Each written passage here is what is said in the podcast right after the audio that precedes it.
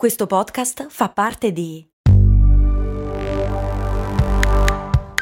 Voice Podcast Creators Company. Se a volte ti senti così, ti serve la formula dell'equilibrio. Yakult Balance, 20 miliardi di probiotici LCS più la vitamina D per ossa e muscoli. Sei iscritto a Patreon? Beh, dovresti, porta fortuna. Ma la fortuna esiste? Potresti chiedermelo. E io ti risponderei, ma devi iscriverti a Patreon. È tutto un circolo, è il grande gioco della vita molto umana. Cose molto, cose molto, cose molto umane.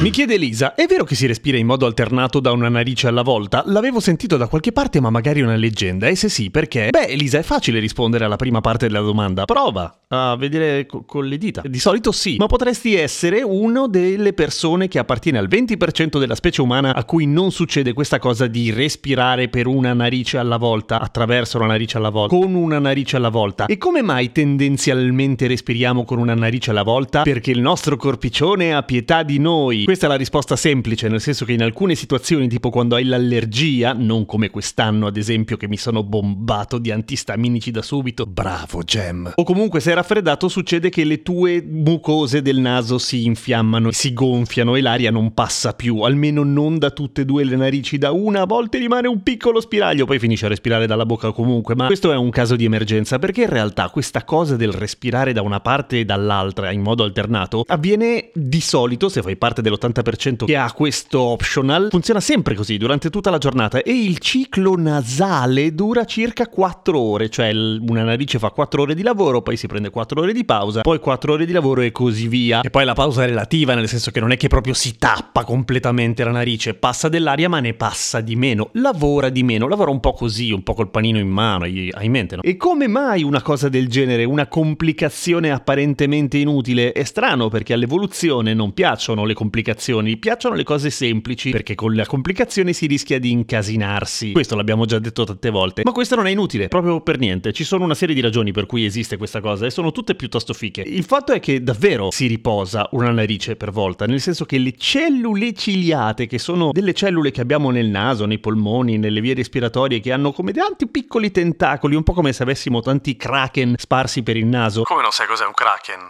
Googolalo! È importante sapere cos'è un kraken. Queste cellule qua si muovono le loro dita, i loro tentacoli per espellere la roba che non interessa, per mantenere i nostri polmoni puliti, con il minor numero di chili di polveri sottili possibile. E funzionano le cellule ciliate, madonna se funzionano. Il problema è che si stancano, ogni tanto devono riposare e si fermano. E questo ci sta, ha perfettamente senso. Ma la cosa ancora più fica e più tecno di tutte è che non tutti gli odori per essere sentiti devono passare la stessa velocità dal naso. Mi spiego. Noi dentro al naso abbiamo dei recettori degli odori e mica un paio, ne abbiamo tipo 20 milioni che a loro volta stanno sulle ciglia, cioè sui tentacoli delle cellule olfattive. Questi recettori cosa fanno? Si legano affettivamente anche o qualcuno semplicemente per una birretta ogni tanto alle molecole che ci entrano nel naso, le molecole che provengono dalle cose che che emanano odore. Che in fondo vuol dire che quando senti odore di merda, un po' di merda ti sta entrando nel naso. Lo so, è triste, ma è proprio così. È così. Ci sono alcuni odori che si legano più facilmente, più rapidamente, altri che invece devono passare più lentamente, se no non vengono recepiti. Non li legge. Un po' come il bancomat dopo che l'hai usato per troppe volte per sgelare il parabrezza al mattino quando fa freddo. Dopo un po' non te lo legge più. Ecco, la stessa cosa, o quasi, nel senso che alcune molecole di odore vengono captate e pescate decodificate al volo dai primi recettori che ci sono, altri invece devono essere decodificate dai recettori che stanno in fondo al naso, per cui c'è bisogno che l'aria da una parte e dall'altra viaggi a velocità diverse, se no ci perdiamo un sacco di buoni profumi come l'odore di città